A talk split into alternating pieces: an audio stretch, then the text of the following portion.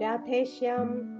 ഇന്ന് ദശകം എൺപത്തിരണ്ടാണ്. ബാണയുദ്ധവും നൃഗമോക്ഷവും ഓം നമോ ഭഗവതേ വാസുദേവായ. ഓം ശ്രീകൃഷ്ണ പരമാത്മനേ നമ. ഓം प्रद्युम्नो रौक्मिणेय स खलु तव कला शम्बरेणाहृतस्तम् हत्वा हत्वारत्या सहाब्दो निजपुरमहरत् रुक्मिकन्यां च धन्यां तत्पुत्रोऽ निरुद्धो गुणनिधिरवहद् रोजिनां रुक्मिपौत्रीं तत्र उद्वाहे गतस्त्वं न्यवधि मुसलिना रुक्म्यपि द्यूतवैरात्। ഈ ഒരു ശ്ലോകത്തിൽ കുറച്ച് കഥകളുണ്ട്. അതായത് പ്രദ്യുമ്നന്റെ ഒരു കഥയുണ്ട്. പിന്നെ ശമ്പരന്റെ ഉണ്ട്. അപ്പോൾ നമുക്ക് നോക്കാം. അതായത് കൃഷ്ണനും രുക്മിണിക്കും ഉണ്ടാകുന്ന ആദ്യത്തെ മകൻ എന്ന് പറയുന്നത് കാമദേവന്റെ പൂർണാവതായിരിക്കും എന്നാണ്. ആ കാമദേവൻ വിഷ്ണുവിന്റെ സന്താനമായിരുന്നു. അതുകൊണ്ടാണ് വീണ്ടും കൃഷ്ണന്റെ മകനായിട്ട് തന്നെ ജനിക്കുന്നത്. അപ്പോൾ കാമദേവന്റെ വൈരിയാണ് ശിവൻ. ശിവനാണല്ലോ ഭസ്മീകരിച്ചത്. അതുകൊണ്ട് ശിവന്റെ അനുഗ്രഹം വാങ്ങാനായിട്ട് ശ്രീകൃഷ്ണൻ കൈലാസത്തിൽ പോകുന്നുണ്ട്. അങ്ങനെ പരമശിവന്റെ അനുഗ്രഹം വാങ്ങിയിട്ട് അടുത്ത ദിവസം ദ്വാരകയിൽ തിരിച്ചു വരുന്നു. അങ്ങനെ അവർ അവരുടെ മകനാണ് ഈ അനിരുദ്ധൻ.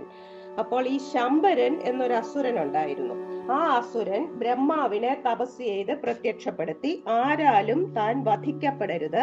അഥവാ വധിക്കപ്പെട്ടാൽ തന്നെ അത് കാമദേവനാൽ മാത്രമായിരിക്കണം എന്ന് വരം വാങ്ങി. അതായത് കാമദേവൻ മരിച്ചുപോയി ഭസ്മീകരിച്ചതാണല്ലോ. അതുകൊണ്ട് മരിച്ച കാമദേവൻ ഇനി ജനിക്കുകയില്ല എന്ന വിശ്വാസത്താലാണ് അങ്ങനെ ഒരു വരം വാങ്ങിയത്. അങ്ങനെ ഈ കാമദേവന്റെ മരണശേഷം ഈ രതി രതീദേവി പത്നി രതീദേവി തപസ് ചെയ്യുമ്പോൾ വീണ്ടും ജനിക്കുന്നുണ്ട്. പക്ഷെ അത് പൂർണ രൂപത്തിൽ ആയിരുന്നില്ല.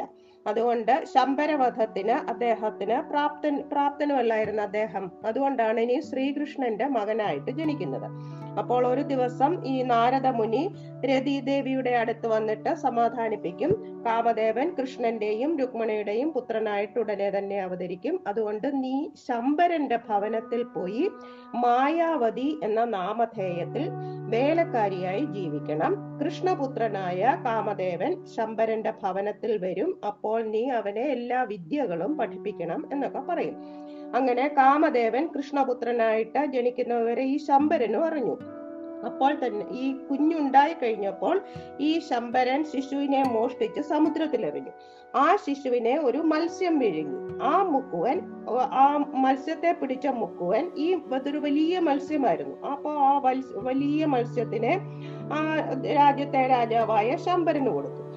അത് ശമ്പരൻ അത് മത്സ്യത്തെ പാകം ചെയ്യാനായിട്ട് മായാവതി മായാവതിയല്ലേ ജോലിക്കാരി? അപ്പോൾ മായാവതിയെ ഏൽപ്പിച്ചിട്ട് നായാട്ടിന് പോയി.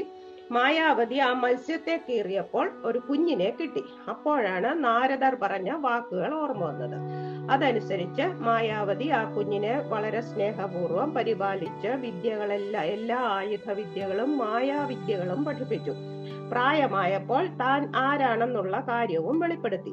അങ്ങനെ ശ്രീകൃഷ്ണന്റെയും രുക്മിണിയുടെയും മകനായി കാമദേവൻ അവതരിച്ചതാണെന്നും മായാവതി കാമദേവന് വേണ്ടി കാത്തിരിക്കുന്ന രതീദേവിയാണെന്നും ശമ്പരൻ കാമദേവനാൽ വധിക്കപ്പെടുമെന്നുള്ള രഹസ്യങ്ങളും എല്ലാം ഈ മായാവതി പ്രദ്യുമ്നനെ അറിയിച്ചു. പ്രദ്യുമ്നൻ എന്നാണ് രുക്മിണി ദേവിയുടെയും ശ്രീകൃഷ്ണന്റെയും മകനായിട്ട് ജനിച്ച കാമദേവന്റെ പേര്.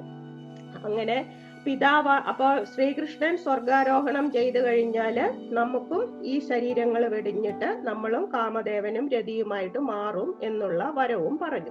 അങ്ങനെ ശമ്പരൻ ഈ പ്രദ്യു ശമ്പരൻ വരുമ്പോൾ പ്രദ്യുമ്നനെ കാണുന്നു. അങ്ങനെ പ്രദ്യുമ്നനുമായിട്ട് ഘോരമായിട്ട് യുദ്ധം നടക്കുന്നു. പ്രദ്യുമ്നൻ ശമ്പരനെ വധിക്കുന്നു. അതാണ് കഥ. അതിനുശേഷം ഈ പ്രദ്യുമ്നനും മായാദേവിയും ദ്വാരകയിലേക്ക് പോയി. ദ്വാരകാവാസികളൊക്കെ വളരെ സന്തോഷത്തോടെ അവരെ സ്വീകരിച്ചു എന്നൊക്കെയുണ്ട്. ഇത് എല്ലാ ഭാഗവതത്തിലൊന്നും കാണുന്നില്ല. ചിലതിൽ മാത്രമേ ഉള്ളൂ ഈ കൈലാസ ദർശനവും ഒക്കെ അതാണ് അങ്ങനെയായിരുന്നു ഈ കഥയാണ് ഒന്ന് ഇതിൽ പറഞ്ഞിരിക്കുന്നത്. തവ കല രൗക്മിണേയ ഭഗവാന്റെ അംശഭൂതനും രുക്മിണി ദേവിയുടെ കല എന്ന് പറയുന്ന അംശമാണ്. രൗ രൗക്മിണേയ രുക്മിണിയുടെ പുത്രനുമായ സ പ്രദ്യുമ്ന ആ പ്രദ്യുമ്നൻ ഖലു ശംബരേണ ആഹൃത. ഈ ശംബരനാൽ അപഹരിക്കപ്പെട്ടവനായി അതാണ് ഇപ്പോൾ പറഞ്ഞ കഥ. കുഞ്ഞായിരുന്നപ്പോൾ തന്നെ ശംബരൻ അപഹരിച്ചു.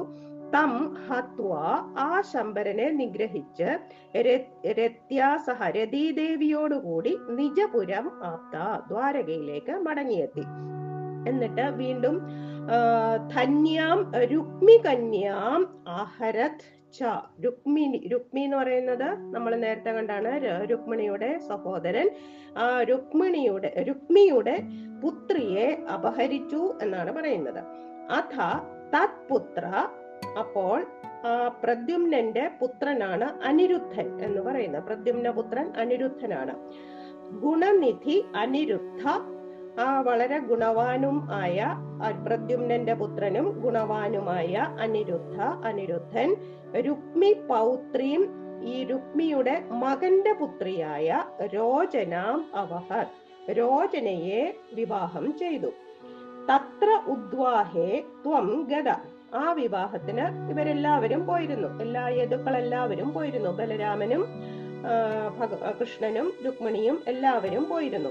മുസലിന മുസലിന ബലരാമൻ രുക്മി അഭി ദ്യൂത വൈരാധന്യവധി അവിടെ വെച്ച് ചൂത് കളിച്ച് വഴക്കിട്ടിട്ട് ദ്യൂതം ചൂത് ചൂതുകളിയിൽ വഴക്കിട്ടിട്ട് ബലരാമൻ രുക്മിണിയെ രുക്മിയെ വധിച്ചു എന്നാണ് പറയുന്നത്. അതായത് രുക്മി കലിംഗ രാജാവ് അവിടെ ഇവർ വിവാഹത്തിന് ചെല്ലുമ്പോൾ ഈ ഒരു കലിംഗ രാജാവ് ഉണ്ട് അവിടെ. അപ്പോൾ ഈ രുക്മിയുടെ വളരെ അടുത്ത സുഹൃത്താണ്. അദ്ദേഹം പറയും രുക്മിയെ എടുത്ത് പറയും ബലരാമനെ ചൂത് കളിക്കാൻ വിളിക്കണമെന്ന്. അങ്ങനെ ചൂത് കളിക്കാൻ ബലരാമൻ അത്ര വലിയ വിദഗ്ധനൊന്നുമല്ല ചൂതുകളിയിൽ എങ്കിലും വിളിച്ചു കഴിയുമ്പോൾ ചൂത് കളിക്കാൻ ചെല്ലും.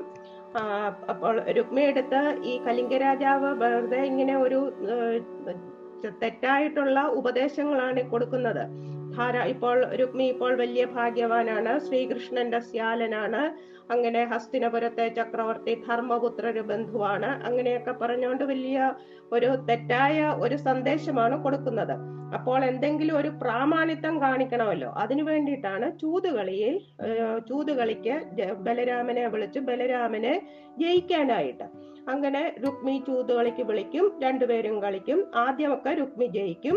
അപ്പോഴൊക്കെ ഈ കലിംഗനും ബാക്കി രാജാക്കന്മാരും ഒക്കെ ആർ തട്ടഹസിക്കും. ബലരാമന് ദേഷ്യം വന്നെങ്കിലും ദേഷ്യമെല്ലാം അടക്കിയിട്ട് വീണ്ടും കളിക്കും. അപ്പോൾ ബലരാമൻ ജയിക്കും. അപ്പോൾ രുക്മി പറയും അല്ല ഞാനാണ് ജനി ജയിച്ചതെന്ന്. വീണ്ടും കളിക്കും. അപ്പോഴും ബലരാമൻ ജയിക്കും. അപ്പോഴും രുക്മി പറയും താനാണ് ജയിച്ചതെന്ന്. അങ്ങനെ രണ്ടു മൂന്ന് പ്രാവശ്യമായപ്പോൾ അശരീരി വരും. അശരീരി പറഞ്ഞിട്ട് വന്നിട്ട് പറയും അശരീരി പറയും പറയും ബലരാമനാണ് ചൂതുകളിയിൽ ജയിച്ചതെന്ന്. അപ്പോൾ ഇവർ പറയും ഇല്ല അത് മായാവിദ്യ കൊണ്ട് നിങ്ങൾ തന്നെ ഉണ്ടാക്കിയതാണ് അശരീരി എന്നാകും അത്രയൊക്കെ പറഞ്ഞ് അപ്പോഴത്തേക്കും ഈ കലിംഗനും മറ്റു രാജാക്കന്മാരും എല്ലാം അവിടെ ഇരുന്ന് കളിയാക്കി ചിരിക്കാൻ തുടങ്ങും. അപ്പോൾ ബലഭദ്രന് വളരെ കോപം ഉണ്ടായിട്ട് ചാടിയണീട്ട് തന്റെ ഗത കൊണ്ട് രുക്മിയെയും കൂട്ടരെയും എല്ലാവരെയും വധിക്കുന്നതാണ്. പക്ഷെ ഇതെല്ലാം ശ്രീകൃഷ്ണൻ കണ്ടുകൊണ്ട് നിൽക്കുകയാണ്. അതിന് യാതൊന്നും ഒന്നും പറഞ്ഞുമില്ല ഒന്നും ചെയ്തുമില്ല. അതായത് ചെയ്തത് തെറ്റാണെന്ന് പറഞ്ഞാൽ ജ്യേഷ്ഠം പിണങ്ങും ചെയ്തത് ശരിയാണെന്ന് പറഞ്ഞാൽ രുക്മിണി പിണങ്ങും. പക്ഷെ രുക്മിണിക്ക് അങ്ങനെയുള്ള യാതൊരു അതായത് സഹോദര അവരുടെ വിവാഹത്തിന് തന്നെ സഹോദരന്റെ മുടി മുറിക്കുകയും വിരൂപിയാക്കുകയും ഒക്കെ ചെയ്തു.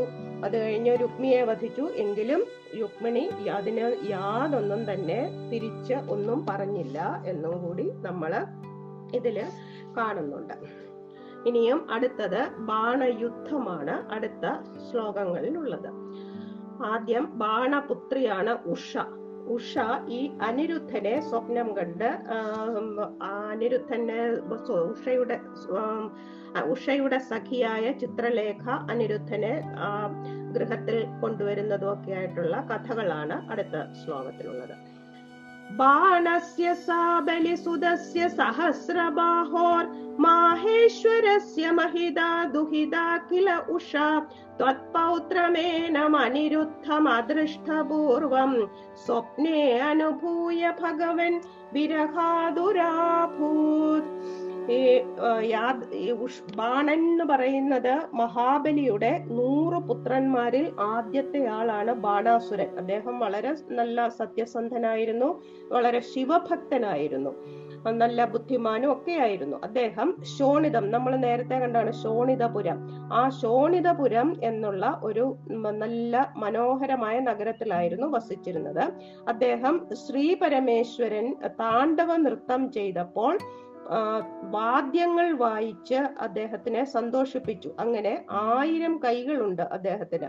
അപ്പോൾ ശിവനോട് ശിവൻ അപ്പോൾ പറയും എന്തെങ്കിലും വരം ചോദിച്ചോളൂ എന്ന് പറയുമ്പോൾ തന്റെ പുരമായ ശോണിതപുരത്തെ രക്ഷിച്ച് അവിടെ വസിക്കണം എന്നാണ് പറയുന്നത്. അങ്ങനെ ഇപ്പോൾ ഭഗവാനും ഭഗവാന്റെ ഭൂതങ്ങളും ഒക്കെയാണ് അപ്പോൾ അവിടെ രക്ഷിച്ചു വസിക്കുന്നത്. അങ്ങനെ ശക്തി അപ്പോൾ കുറച്ച് അഹങ്കാരമായി ബാണാസുരന് ആരെയും എല്ലാവരും അതായത് യുദ്ധം ചെയ്യാൻ പോയാൽ ആരും യുദ്ധത്തിന് വരുന്നില്ല. എന്ന് വെച്ചാൽ ബാണാസുരൻ ആയിരം കൈകളാണുള്ളത്. അപ്പോൾ ആരും അദ്ദേഹത്തിന്റെ അടുത്ത് യുദ്ധത്തിന് പോകുന്നില്ല. അങ്ങനെ ഒരു ദിവസം ശിവന്റെ അടുത്ത് പറഞ്ഞു ശിവന്റെ അടുത്ത് പോയി യുദ്ധം ചെയ്യണം എന്ന്. അപ്പോൾ ശിവൻ പറയും ശപിക്കും. നിന്റെ കൊടിമരം പൊട്ടി വീഴുന്ന ദിവസം നിന്നോട് യുദ്ധം ചെയ്യാൻ കഴിവുള്ള ഒരാൾ വരുമെന്ന് പറയും. ഈ ബാണാസുരന്റെ പുത്രിയാണ് ഉഷ. ഉഷ ഒരു ദിവസം സ്വപ്നം കാണുമ്പോൾ സ്വപ്നം കണ്ടിങ്ങനെ ഒരു വളരെ സുന്ദരനായ പുരുഷൻ തന്റെ അടുത്ത് വന്നു എന്ന് സ്വപ്നം കണ്ടു.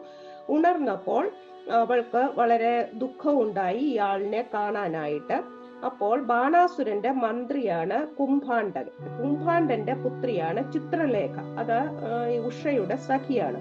അപ്പോൾ ചിത്രലേഖ പറയും എങ്ങനെയുള്ള ആളായിരുന്നു എന്ന് അപ്പോൾ പറയും നീലമേഘ ശ്യാമളനും മഞ്ഞപ്പട്ടുടുത്തവനും ചന്താമരാക്ഷനും ആജാനും ബാഹുവുമായ നല്ല സുന്ദരനായ യുവാവായിരുന്നു എന്ന്. അപ്പോൾ ചിത്രലേഖ ചിത്രങ്ങൾ വരച്ച് കാണിക്കാൻ തുടങ്ങും. അങ്ങനെ രാമൻ രാമകൃഷ്ണന്മാരുടെ പ്രദ്യുമ്നന്റെ അത് കഴിഞ്ഞ് പ്രദ്യുമ്നന്റെ പുത്രനായ അനിരുദ്ധന്റെ ചിത്രം വരച്ചപ്പോൾ ഉഷ ഇത് തന്നെയാണ് ആളെന്ന് പറയുന്നു. അത് ചിത്രലേഖയ്ക്ക് ഉടനെ തന്നെ ചിത്രലേഖ ഒരു യോഗിനിയുമായിരുന്നു. വളരെ യോഗ സിദ്ധികൾ ഉണ്ടായിരുന്നു അതുകൊണ്ട് ചിത്രലേഖ വേഗം തന്നെ ദ്വാരകയിൽ പോയി ആരും അറിയാതെ ഉറങ്ങിക്കിടന്നിരുന്ന അനിരുദ്ധനെ എടുത്ത് ഈ ഉഷയുടെ കിടപ്പറയിൽ കൊണ്ടുവന്നു. അങ്ങനെ അവിടെ താമസം തുടങ്ങി. അങ്ങനെ ഈ കാവൽക്കാർ അപ്പോൾ ഈ ഇവിടെ ഈ ഉഷയുടെ ഗൃഹത്തിൽ പുരുഷന്മാരാരും കടക്കാൻ പാടില്ലാത്ത വിധത്തിലുള്ളതായിരുന്നു. പക്ഷെ ഇത് എങ്ങനെ വന്നു എന്ന് ഈ കാവൽക്കാർക്ക് എന്തോ ഒരു സംശയം തോന്നി. അങ്ങനെ അവർ ചെന്ന് ബാണാസുരന്റെ അടുത്ത് പറയുന്നു. അങ്ങനെ ബാണാസുരൻ അവിടെ വന്ന് അനിരുദ്ധനെ ഹനിക്കാനായിട്ട് തുടങ്ങും. പക്ഷെ അനിരുദ്ധൻ അവരെയൊക്കെ അടിച്ചു തുരത്തി വിടും. ഒടുവിൽ നാഗപാശം കൊണ്ട് അവനെ ബന്ധിച്ച് അവിടെ തടവറയിലാക്കുകയാണ് ബാലൻ ചെയ്യുന്നത്. അപ്പോൾ ഇവരെ ദ്വാരകയിൽ ഈ അനിരുദ്ധനെ കാണാൻ ഇവരിങ്ങനെ ബന്ധുക്കളൊക്കെ ഇങ്ങനെ സങ്കടപ്പെട്ടിരിക്കുമ്പോൾ നാരദ മഹർഷി വന്ന് പറയുന്നുണ്ട് ഇങ്ങനെ അനിരുദ്ധൻ ബാണാസുരനാൽ തടവിലാക്കപ്പെട്ടിരിക്കുകയാണെന്ന്. അങ്ങനെ അവർ യുദ്ധത്തിന് വരുമ്പോൾ ഈ ബാണാസുരന്റെ കൊടിമരമെല്ലാം ഒടിഞ്ഞു വീഴുന്നു. അങ്ങനെ ഇവരെല്ലാവരും യുദ്ധം ചെയ്യുകയാണ്. അങ്ങനെ യുദ്ധം ചെയ്യുമ്പോൾ ഈ അവിടുത്തെ കാവൽക്കാരൻ എന്ന് പറയുന്ന ശ്രീ പരമേശ്വരനാണ്. അപ്പോൾ ശ്രീ പരമേശ്വരനും തന്റെ വൃഷഭത്തിന്റെ പുറത്ത് കയറി രുദ്രന്മാരും ഭൂതഗണങ്ങളും എല്ലാവരും കൂടി ബാണന്റെ ഭാഗത്ത് നിന്ന് ഈ രാമകൃഷ്ണന്മാരോട് യുദ്ധം ചെയ്യുകയാണ്. അപ്പോ ശിവസൈന്യത്തിനോടൊപ്പം സുബ്രഹ്മണ്യനുണ്ട്. സു- പ്രദ്യുമ്നും സുബ്രഹ്മണ്യനും കൂടെ ഭയങ്കരമായിട്ട് യുദ്ധം നടക്കും. ബലരാമസ്വാമിയുടെ ഹലത്തിന്റെ പ്രഹരമേറ്റ് ഈ കുംഭാണ്ടനും ഒക്കെ വീഴും. പിന്നെ അങ്ങനെ ഈ സൈന്യം എല്ലാം പരാജയപ്പെട്ട് നാല് ഭാഗത്തേക്കും ഓടുന്നത് ബാടാസുരൻ കണ്ടപ്പോൾ ഭഗവാന്റെ അടുത്ത് യുദ്ധം ചെയ്യാൻ വന്നു. ഒരേ സമയത്ത് അഞ്ഞൂറ് ശരങ്ങൾ അദ്ദേഹത്തിന് ആയിരം കൈകളാണ്. ഭഗവാൻ അതെല്ലാം ഭേദിച്ചു. അങ്ങനെ ഭഗ പാഞ്ചജന്യം മുഴക്കിക്കൊണ്ട് ആ ബാണാസുരനെ വധിക്കാൻ വരുമ്പോൾ അദ്ദേഹത്തിന്റെ മാതാവ് നഗ്നയായി വരുമ്പോഴും അപ്പോൾ അവരെ നോക്കാതെ ഭഗവാൻ പിന്തിരിഞ്ഞു നിൽക്കും. അപ്പോൾ ഈ അമ്പും വില്ലും എല്ലാം നഷ്ടപ്പെട്ട ബാണൻ തിരിച്ചു പോകും. പോയിട്ട് വീണ്ടും വരും. അപ്പോൾ പോയിട്ട് അപ്പോൾ ശിവൻ ശിവന്റെ ഭൂതങ്ങളും എല്ലാം ഓടിപ്പോകും. അപ്പോൾ ശിവന് ഒരു ജ്വരമുണ്ട്. അതായത് മൂന്ന് ശിരസും മൂന്ന് പാദവുമുള്ള ശിവജ്വരം. ആ ജ്വരം അതിന് ഭയങ്കര ചൂടാണ്. പത്ത് ദിക്കുകളും ദഹിപ്പിക്കുന്ന ചൂടാണ് ഈ അഗ്നിരൂപമായ ഈ ശിവജ്വരത്തിന്. അപ്പോൾ കൃഷ്ണൻ അതിനെ നേരിടാനായിട്ട് ശീതരൂപമായ തന്റെ ജ്വരം അതായത് നാരായണ ജ്വരത്തെ വിടും. വിഷ്ണുജ്വരം അതാണ്. ശിവജ്വരവും വിഷ്ണുജ്വരവുമാണ്. ഈ രണ്ട് ജ്വരങ്ങളും ചേർന്ന് യുദ്ധം നടത്തും. അപ്പോൾ വിഷ്ണുജ്വരം ശിവജ്വരത്തെ തോൽപ്പിക്കും. അപ്പോൾ കൈകൂപ്പി ശിവജ്വരം മഹാവിഷ്ണുവിനെ സ്തുതിക്കുകയാണ് ചെയ്യുന്നത്. അത് തൃശിരസ്സാണ് അപ്പോൾ ഭഗവാൻ പറയുന്നുണ്ട് ഞാൻ നിന്നിൽ വളരെ പ്രസന്നനായിട്ടുണ്ട്. അത് ഒരു കാര്യം കൂടി ഉണ്ട്. നമ്മൾ ഭാഗവതം വായിക്കുമ്പോൾ കാണാം. നമ്മൾ ഈ ആര് സ്മരിക്കുന്നുവോ ആര് വായിക്ക പ്രാർത്ഥിക്കുന്നുവോ അവർക്ക് ജ്വരങ്ങൾ ജ്വര ഭയം ഉണ്ടാവുകയില്ല എന്ന് കാണുന്നുണ്ട് ഭാഗവതത്തിൽ. ഇത്രയുമാണ്. ഇത് കുറച്ച് ശ്ലോകങ്ങളിലെ കഥയാണ്. നമുക്ക് ഓരോ ശ്ലോകമായിട്ട് ഇനിയും നോക്കാം. ഹേ ഭഗവാൻ ഭഗവൻ ബലിസുതസ്യ മാഹേശ്വരസ്യ സഹസ്രബാഹോ ബാണസ്യ. ബലിപുത്രനും ബലിസുതസ്യ അതാണ് പറഞ്ഞത് മഹാബലിയുടെ പുത്രനും മാഹേശ്വരസ്യ ശിവഭക്തനും സഹസ്രബാഹോ ആയിരം കൈകളുള്ളവനുമായ ആ ബാണാസുരന്റെ മഹിത ദുഹിത സ ഉഷ. വളരെ നല്ല നല്ല മഹിതയായ മഹിമയുള്ള ആ ഉഷ എന്ന പുത്രി ത്വത് പൗത്രം ഭഗവാന്റെ പൗത്രൻ അദൃഷ്ടപൂർവം ഏനം അനിരുദ്ധം. ഭഗവാന്റെ പൗത്രനായ അനിരുദ്ധനെ മുൻപൊരിക്കലും കണ്ടിട്ടില്ലാത്ത അദൃഷ്ടപൂർവം മുൻപൊരിക്കലും കണ്ടിട്ടില്ലാത്തവനും ഭഗവാന്റെ പൗത്രനുമായ ഈ അനിരുദ്ധനെ സ്വപ്നെ അനുഭൂയ സ്വപ്നത്തിൽ കണ്ടിട്ട് വിരഹാതുര അഭോത് കില. വിയോഗം കൊണ്ട് വിരഹം കൊണ്ട് ദുഃഖിക്കുന്നവളായി. ഇനി അടുത്ത ശ്ലോകത്തിൽ ചിത്രലേഖയുടേതാണ്. യോഗിന്യതീവ കുശല ഖലു ചിത്രലേഖ തസ്യ സഖീ വിലിഖതി തരുണാനശേഷാൻ. തത്രാനിരുദ്ധം ഉഷയാ വിദിതം നിശായാം. ആനേഷ്ടയോഗബലദോ ഭവതോ നികേദാത് തസ്യ സഖി യോഗിനി ഉഷയുടെ തോഴിയും വളരെ യോഗിനി യോഗ വളരെ യോഗസിദ്ധികൾ ഉള്ളവളുമായ അതീവ കുശലാ ഖലു ചിത്രലേഖ വളരെ സമർത്ഥയുമായ ചിത്രലേഖ എന്ന തോഴി വിശേഷാൻ തരുണാൻ വിളിഖതി. യോഗ്യന്മാരായിട്ടുള്ള ദേവൻ അവർ എല്ലാ ദേവന്മാരെയും എല്ലാവരെയും യുവാക്കളെ ഒരുപാട് യുവാക്കളെ ഇങ്ങനെ ചിത്രം വരച്ച് കാണിച്ചു. അതിൽ തത്ര ഉഷയാ വിദിതം അനിരുദ്ധം. അപ്പോൾ ഉഷ അനിരുദ്ധനെ തിരിച്ചറിഞ്ഞു. ഭവത നികേതാത് ഭഗവാന്റെ വാസസ്ഥാനമായ ദ്വാരകയിൽ നിശായാം രാത്രിയിൽ യോഗബലത ആനേഷ്ട രാത്രിയിൽ അവിടെ ചെന്നിട്ട് യോഗബലം കൊണ്ട് അനിരുദ്ധനെ എടുത്ത് ഉഷയുടെ അടുത്ത് കൊണ്ടുവന്നു. അപ്പോൾ ബാണൻ അനിരുദ്ധനെ തടവിലാക്കുന്നു. ഭഗവാൻ അറിഞ്ഞു വന്നിട്ട് എതിർക്കുന്നതാണ് അടുത്തത്. കന്യാപുരേ ദൈതയാ സുഖമാരമന്ദം ചൈനം കഥഞ്ജന ബന്ധുഷി സർവബന്ധൗ. ശ്രീനാരദോത്തതുദന്ത दुरन्दरोषै ത്വം തസ്യ ശോണിതപുരം യദുഭിർന്യരുന്ധാം.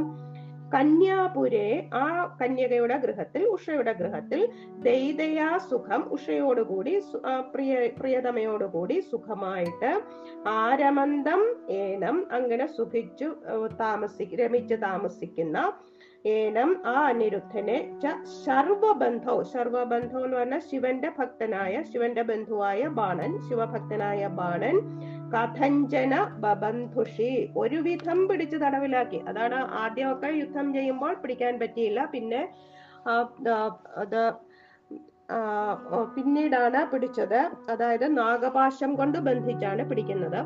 ത്വം ശ്രീനാരദോക്തത് അപ്പോൾ ഭഗവാൻ നാരദ മഹർഷി പറഞ്ഞ ഉദന്ത ആ അങ്ങനെയാണ് ആ വിവരം വന്ന് പറയുന്നത്. ദുരന്ത രോഷ അങ്ങനെ വന്ന് വിവരം പറഞ്ഞ പറഞ്ഞപ്പോൾ വളരെ രോഷത്തോടുകൂടി യദുഭി യാദവ ഭടന്മാരോടുകൂടി തസ്യ ശോണിതപുരം ഞെരുന്ത.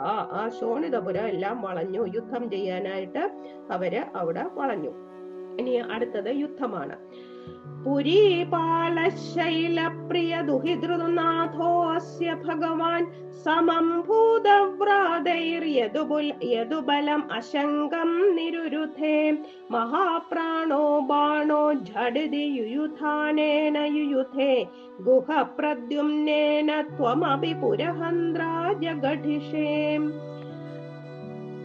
പുരീപാല ശൈലപ്രിയ ദുഹിതൃനാഥൻ അത് ഒറ്റ വാക്കാണ്. അതായത് ശൈലപ്രിയ പർവതത്തിന്റെ ഓമന മകളുടെ ഭർത്താവ്. അതായത് ശിവൻ എന്നാണ് അതിനർത്ഥം. പുരീപാല ശൈലപ്രിയ ദുഹിതൃനാഥ ആ ശിവൻ അസ്യ പുരീപാല ഭഗവാൻ. ആ പുരീപാല പുരി ബാണന്റെ കോട്ട കാക്കുന്ന പുരീപാലൻ ബാണന്റെ കോട്ട കാക്കുന്ന ശൈലപ്രിയ ദുഹിതൃതുനാഥ. അതാണ് ഭഗവാൻ ഗൗരീനാഥൻ പാർവതീനാഥൻ ശൈലപ്രിയ ദുഹിതൃനാഥ. ഭഗവാൻ ഗൗരീനാഥൻ ഭൂ ബാണന്റെ കോട്ട കാക്കുന്ന ശിവനാണെന്ന് പറഞ്ഞല്ലോ. ഭൂതവ്രാതൈ ഭൂതഗണങ്ങളോടുകൂടി സമം യദുബലം അശങ്കം നിരുരുധേ യാദവന്മാരുടെ ഈ സൈന്യത്തെ അങ്ങ് തടഞ്ഞു. ഇവരെ ഭൂതഗണങ്ങളും ഭഗവാനും കൂടി. മഹാപ്രാണ ബാണ നല്ല ബല ബലശാലിയായ ആ ബാണൻ വേഗത്തിൽ ഝടതി വേഗത്തിൽ യുയുധാനേന സാത്യകി. സാത്യകി ഉണ്ട് അവിടെ യുയുധാനൻ എന്ന് പറയുന്നത് സാത്യകിയാണ്. ഭഗവാന്റെ കൂട്ടത്തിൽ സാത്യകിയോട് യുദ്ധം ചെയ്തു. ബാണൻ സാത്യകിയോട് യുദ്ധം ചെയ്തു. ഗുഹ പ്രസുബ്രഹ്മണ്യൻ പ്രദ്യുമ്നേന പ്രദ്യുമ്നനോട് യുദ്ധം ചെയ്തു.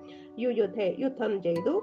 ത്വം പുരഹന്ത്രാഭിജഗഠിഷേ ഭഗവാൻ ശ്രീകൃഷ്ണനാകട്ടെ പരമേശ് പുരഹന്ത്ര അതായത് ശ്രീ പരമേശ്വരനോടും എതിർത്തു. അങ്ങനെ അവിടെ ശൈവ വൈഷ്ണവ ശക്തികളുടെ ഒരു യുദ്ധമാണ് അവിടെ നടക്കുന്നത്. വേറെ ഒരു പുരാണത്തിലും ചരിത്രത്തിലും ഒന്നും ഇതുപോലത്തെ വേറൊരു വേറൊരു സംഭവം നടന്നിട്ടില്ല എന്നാണ്. ജഗഡിഷെ എന്ന് പറഞ്ഞാൽ കൂടിച്ചേർന്നു എന്നുള്ള അർത്ഥവും ഉണ്ട്.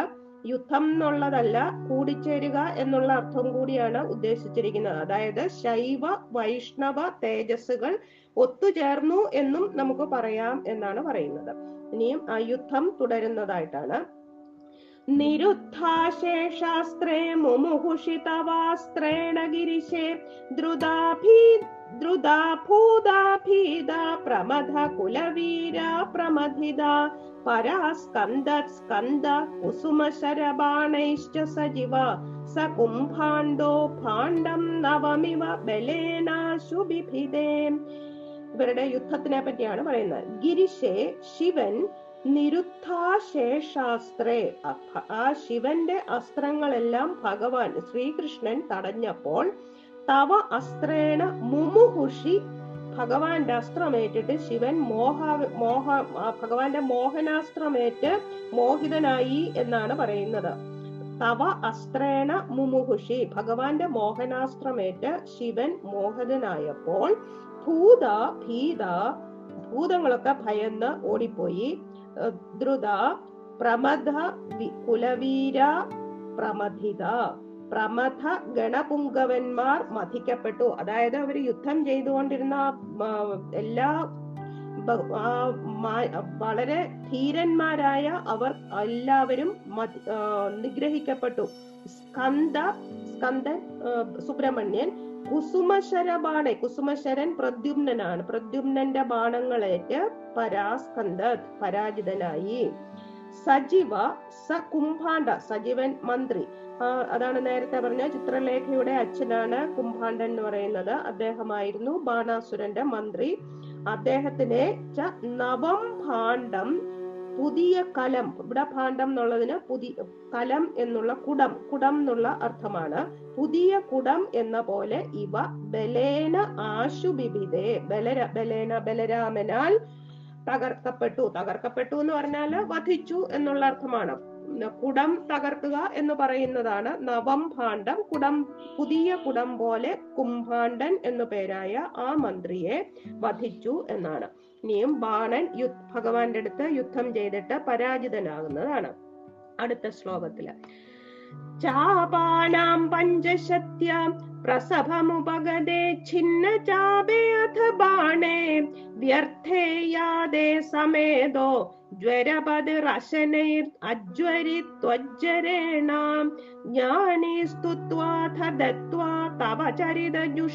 വിജ്വരം സജ്വരോ അഗാത് പ്രായോ അന്തർജ്ഞാനവന്തോ അഭിജ ബഹുതമസ. രൗദ്രചേഷ്ടാ ഹി രൗദ്രം. അഥ ബാണേ ചാപാനാം പഞ്ചശത്യ. അഞ്ഞൂറ് വില്ല് അഞ്ഞൂറ് വില്ലുമായിട്ട് ഈ ബാണൻ വന്നു പ്രസഭം ഉപഗതെ. ഭഗവാന്റെ അടുത്ത് വന്ന് അങ്ങോട്ട് എതിർക്കാൻ തുടങ്ങി. ഛിന്ന ചാപേ വ്യർത്ഥേ യാതേ. അപ്പോൾ ആ വില്ലെല്ലാം മറി മുറിഞ്ഞെടുക്ക മുറിഞ്ഞിട്ട് ചുമ്മാതെ മടങ്ങിപ്പോയി. അതായത് ഭഗവാന്റെ അടുത്ത് ഈ അഞ്ഞൂറ് വില്ലുമായിട്ട് ആയിരം കൈകളിൽ അഞ്ഞൂറ് വില്ലുമായിട്ട് വന്ന് എതിർത്തു. പക്ഷെ വില്ലെല്ലാം ഭഗവാൻ അതെല്ലാം മുറിച്ചു. അപ്പോൾ വെറുതെ മടങ്ങിപ്പോയി. അതാണ് അമ്മ വന്നിട്ടാണ് ഭഗവാൻ ഭഗവാൻ തിരിഞ്ഞു നിൽക്കുമ്പോഴാണ് ദേഹം തിരിച്ചു പോകുന്നതെന്നൊക്കെ ഭാഗവതത്തിലുണ്ട്. സമേത ജ്വരപതി പെട്ടെന്ന് അപ്പോൾ അവിടെ ജ്വരപതി അതായത് ശിവജ്വരം വന്നു. അതാണ് ത്രിശിരസ് എന്ന് പറയുന്നത്. മൂന്ന് ശിരസ് ഉണ്ട് ഈ ശിവജ്വരത്തിന്. ത്വജ്ജരേണ അശനൈ അജ്വരി. അപ്പോൾ ത്വജ്ജരേണ അതാണ് വിഷ്ണുജ്വരം ഭഗവാന്റെ ജ്വരമാണ്. ത്വജ്ജരേണ വിഷ്ണുജ്വരത്താൽ അശനൈ അജ്വരി പെട്ടെന്ന് അത് തപിപ്പിക്കപ്പെട്ടു. അതായത് തണുപ്പ്. ശിവജ്വരം വളരെ ചൂടാണ്. വിഷ്ണുജ്വരം വളരെ തണുപ്പുമാണ്. അപ്പോൾ ഈ ചൂടിനെ ഭഗവാന്റെ വിഷ്ണുജ്വരം തണുപ്പിച്ചു. അഥ ജ്ഞാനീസ ജ്വര അപ്പോൾ ആ ശിവജ്വരം ഒരു ജ്ഞാനിയായി തീർന്നിട്ട് അതായത് തോറ്റപ്പോൾ അത് ആ അഹങ്കാരമൊക്കെ മാറിയിട്ട് സ്തുത്വ ഭഗവാനെ പ്രകീർത്തിച്ചുകൊണ്ട് അപ്പോൾ ഭഗവാൻ ഒരു വരം കൊടുക്കുകയാണ്. തവ ചരിതജുഷാം വിജ്വരം ദത്വാ അഗാത്. ഈ ഇത് നമ്മൾ അതായത് ഈ ശിവജ്വരത്തിനെ പ്രകീർത്തിച്ചുകൊണ്ട് ഭഗവാന്റെ കഥ പറയുകയല്ലേ അപ്പോൾ? അങ്ങനെ ഭഗവാന്റെ കഥ പറയുന്നവർക്ക് ചരിതങ്ങൾ പറയുന്നവർക്ക് ജ്വരം ബാധിക്കയില്ല. വിജ്വരം ജ്വരം ബാധിക്കയില്ല എന്ന് അനുഗ്രഹിച്ചിട്ട് ഭഗവാൻ അവിടെ ആ ജ്വരത്തിനെ അവിടെ നിന്ന് അനുഗ്രഹിച്ച് പറഞ്ഞയച്ചു എന്നാണ് പറയുന്നത്. അതാണ് ഭാഗവതത്തിൽ അത് പറയുന്നുണ്ട്. നമ്മൾ വായിക്കുമ്പോൾ തന്നെ കാണാം കളിപ്പാട്ടിലും ഒക്കെ ഉണ്ട്. അത് വായിക്കുമ്പോൾ അതിന്റെ അകത്ത് തന്നെ പറയുന്നുണ്ട് അത് ആ സ്തുതി വായിക്കുന്നവർക്ക് ജ്വരബാധ ഏൽക്കുകയില്ലെന്ന്.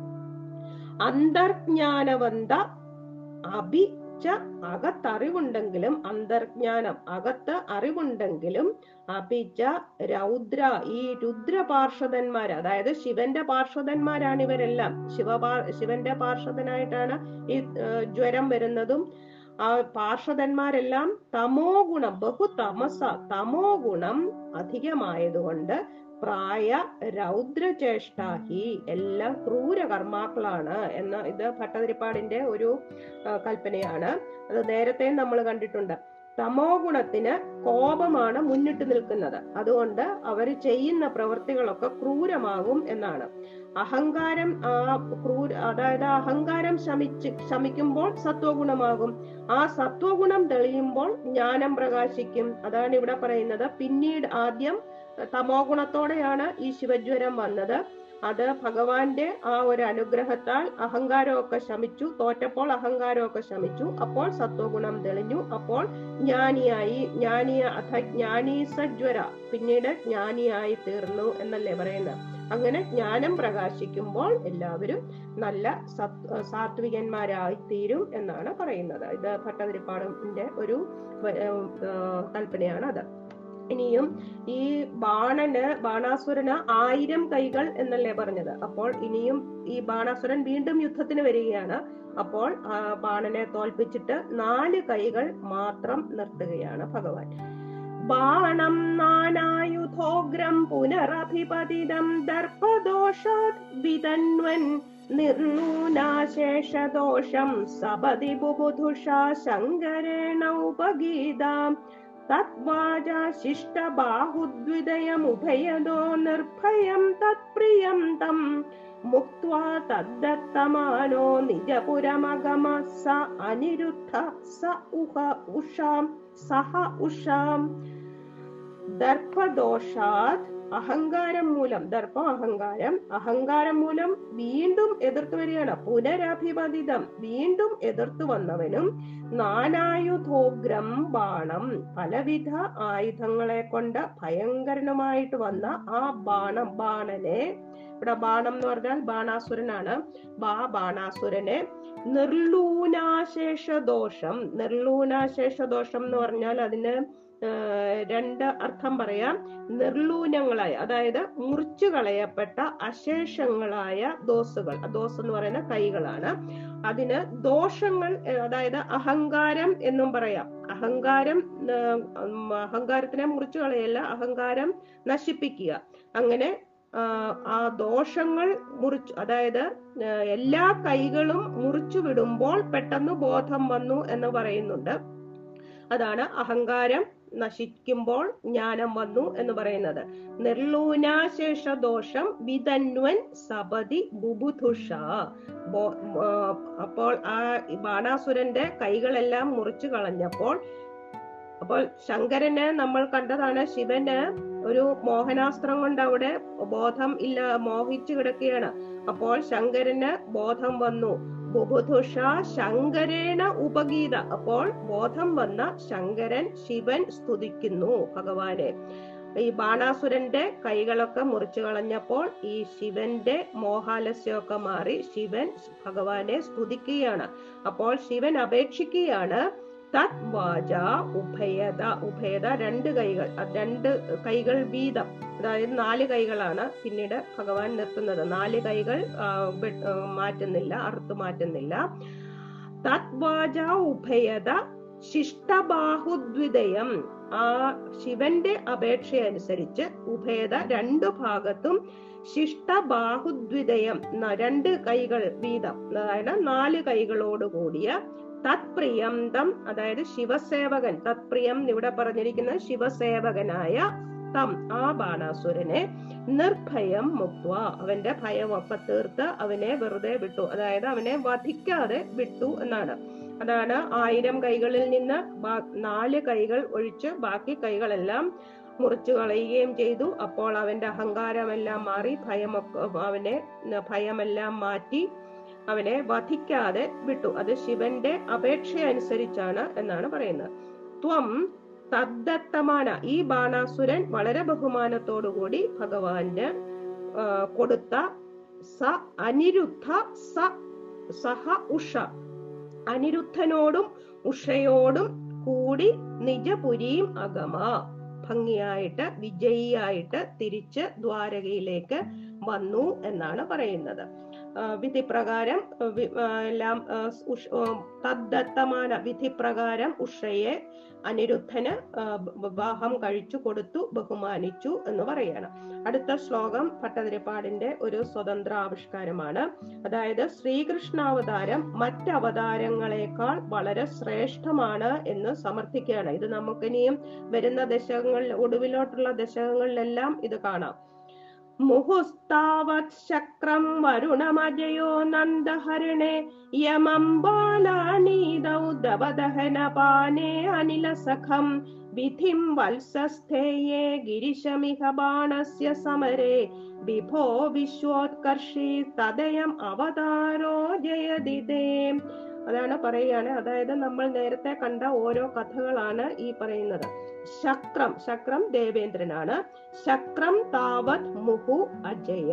അതായത് ഗോവർദ്ധന ഉദ്ധാരണത്തിലും പിന്നെ പാരിജാത അപഹരണത്തിലും ഈ ദേവേന്ദ്രനെ ഭഗവാൻ പിന്നെയും പിന്നെയും മുഹു പിന്നെയും പിന്നെയും ജയിച്ചു അജയ ഭഗവാൻ ജയിച്ചു ഈ ദേവേന്ദ്രനെ. ഇനിയും നന്ദഹരനെ വരുണം. നന്ദഗോപരെ അപഹരിച്ചുകൊണ്ട് വരുണൻ പോയിരുന്നു. അത് നമ്മൾ കണ്ടതാണ്. അങ്ങനെ വരുണനെ ചെന്ന് ജയിച്ചപ്പോൾ അങ്ങനെ വരുണനെയും ജയിച്ചു. ബാലാനീതൗ യമം. ഗുരുപുത്രനെ ഗുരുപുത്രൻ ഗുരുദക്ഷിണയ്ക്ക് വേണ്ടിയിട്ട് യമന്റെ അടുത്ത് ചെന്ന് യമന്റെ അടുത്ത് നിന്ന് ഗുരുപുത്രനെ കൊണ്ടുവന്നപ്പോൾ കാലനെയും ജയിച്ചു. ദവദഹനപാനെ അനിലസഖം കാട്ടുതീ വന്നപ്പോൾ ആ കാട്ടുതീ വിഴുങ്ങി അനിലൻ അഗ്നി അഗ്നിയെ ജയിച്ചു. വത്സസ്ഥേയെ വിധിം. പശുക്കിടാങ്ങളെയും ഗോപാലന്മാരെയും ഒക്കെ മാറ്റി നിർത്തി അപഹരിച്ചപ്പോൾ ബ്രഹ്മവിധി വിധി എന്ന് പറയുന്ന ബ്രഹ്മാവ് ബ്രഹ്മാവിനെയും ജയിച്ചു. ഇഹ ബാണസ്യ സമരേ ഗിരിശം. ഇപ്പോൾ ഈ ബാണാസുരന്റെ യുദ്ധത്തിൽ ഗിരിശം ശിവനെയും അജയ ഭഗവാൻ ജയിച്ചു. അങ്ങനെ എല്ലാ ദേവന്മാരെയും ഭഗവാൻ ജയിച്ചു എന്നാണ് പറയുന്നത്. ഹേ വിഭോ എല്ലാ ദേവന്മാരും ഭഗവാന്റെ അംശമാണ് എന്നുള്ളതാണ്. ഭഗവാൻ മാത്രമാണ് പൂർണരൂപൻ എന്നാണ് പൂർണരൂപിയായിട്ടുള്ളതെന്നാണ്. ഹേ വിഭോ അല്ലയോ സർവശക്തനായ ഗുരുവായൂരപ്പ തത് അതുകൊണ്ട് അവിടുത്തെ ഈ കൃഷ്ണാവതാരം അയം അവതാര അതുകൊണ്ട് അവിടുത്തെ ഈ കൃഷ്ണാവതാരം വിശ്വോത്കർഷി ജയതി. എല്ലാ അവതാരങ്ങളെക്കാളും ശ്രേഷ്ഠമാണ് ശ്രേഷ്ഠമായിട്ട് വിജയിച്ചരുളുന്നു. ജയതി വിജയിക്കട്ടെ വിജയിച്ചരുളുന്നു എന്നാണ്. അതായത് ഇന്ദ്രൻ വരുണൻ അഗ്നി ബ്രഹ്മാവ് ശിവൻ ഇവരെല്ലാം വലിയ ദേവതമാരാണ്. പക്ഷെ ഇവരെ എല്ലാം ജയിച്ചതിനാൽ കൃഷ്ണാവതാരമാണ് ദിവ്യത്വത്തിൽ മഹത്വം എന്ന് പറയുന്നുണ്ട്. അത് നമ്മൾ ആ മറ്റേ ഇതിനകത്ത് കാണുമല്ലോ.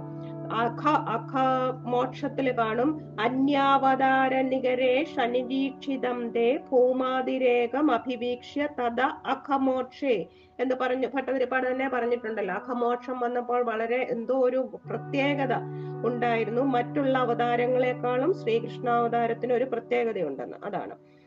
ഇനിയും അടുത്ത കഥ അടുത്ത ശ്ലോകം എന്ന് പറയുന്ന വേറൊരു കഥയാണ്. ഒരു നൃഗമോക്ഷം എന്ന കഥയാണ്. നൃഗ ഒരു നൃഗ ശാപമോക്ഷം ആണ് അത്.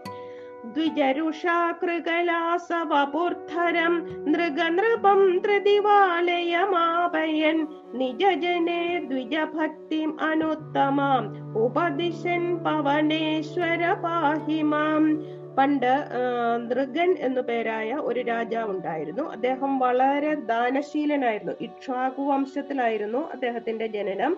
വളരെ ദാന ദാനശീലനായിരുന്നു ഈ രാജാവ്. അദ്ദേഹം ഒരിക്കൽ ഒരു ബ്രാഹ്മണ പശുക്കളെയാണല്ലോ അന്ന് ദാനം ചെയ്യുന്ന ധാരാളം ബ്രാഹ്മണർക്ക് ധാരാളം പശുക്കളെ ദാനം ചെയ്യുമായിരുന്നു. ഒരിക്കൽ ഒരു ബ്രാഹ്മണ ശ്രേഷ്ഠന് ഒരു പശുവിനെ ദാനം ചെയ്തു. ആ പശു വഴി തെറ്റിയിട്ട് തിരിച്ച് ഈ രാജാവിന്റെ പശുക്കളുടെ കൂട്ടത്തിൽ വന്നു ചേർന്നു. പക്ഷെ ഈ രാജാവ് ഇവരെ അറിഞ്ഞില്ല. അടുത്ത ദിവസം ഈ പശുവിനെ തന്നെ രാജാവ് വേറൊരു ബ്രാഹ്മണന് ദാനം ചെയ്തു. അപ്പോൾ ആ ബ്രാഹ്മണൻ ഈ പശുവിനെയും കൊണ്ടുപോകുമ്പോൾ തലേ ദിവസം കണ്ട ഈ പശുവിനെ കൊടുത്ത ആ ബ്രാഹ്മണൻ തന്നെ പറഞ്ഞു ഇത് എനിക്ക് കിട്ടിയ ദാനമാണ് ഇതെങ്ങനെ തനിക്ക് കിട്ടി? എന്ന്. അപ്പോൾ രണ്ടുപേരും പറഞ്ഞു അപ്പോൾ മറ്റേ ആൾ പറഞ്ഞു ഇത് എനിക്ക് ഇന്ന് തന്നതാണ്. പക്ഷേ രണ്ടുപേരും കൂടി അവർക്ക് അവർ വഴക്കായി. അവകാശം രണ്ടുപേർക്കും പശുവിന് അവകാശമായി. അപ്പോൾ തിരിച്ച് അവർ രാജാവിന്റെ അടുത്ത് വന്നു. അപ്പോൾ ആ രാജാവിന് അന്നേരം കാര്യം മനസ്സിലായത് അപ്പോഴാണ്. അതിനു പകരം എത്ര പശുക്കളെ വേണമെങ്കിലും കൊടുക്കാമെന്ന് പറഞ്ഞിട്ട് രണ്ടുപേരും അവകാശം പറ്റില്ല ഇത് ഞങ്ങൾക്ക് ഇതിനെ തന്നെ വേണം എന്ന് പറഞ്ഞു. അപ്പോൾ അപ്പോൾ തന്നെ ഈ രാജാവ് മരിക്കുകയാണ്. ഈ സമയം തന്നെ അദ്ദേഹം മരിച്ചു. അപ്പോൾ മരിച്ചപ്പോൾ യമദൂതന്മാർ രാജാവിനെ യമപുരിയിൽ കൊണ്ടുപോയി. അപ്പോൾ അവർ പറയുന്നുണ്ട് അങ്ങ് ധാരാളം പുണ്യം ചെയ്തിട്ടുണ്ട്. അതുകൊണ്ട് ദാനം ചെയ്തതുകൊണ്ട് ധാരാളം പുണ്യമുണ്ട്.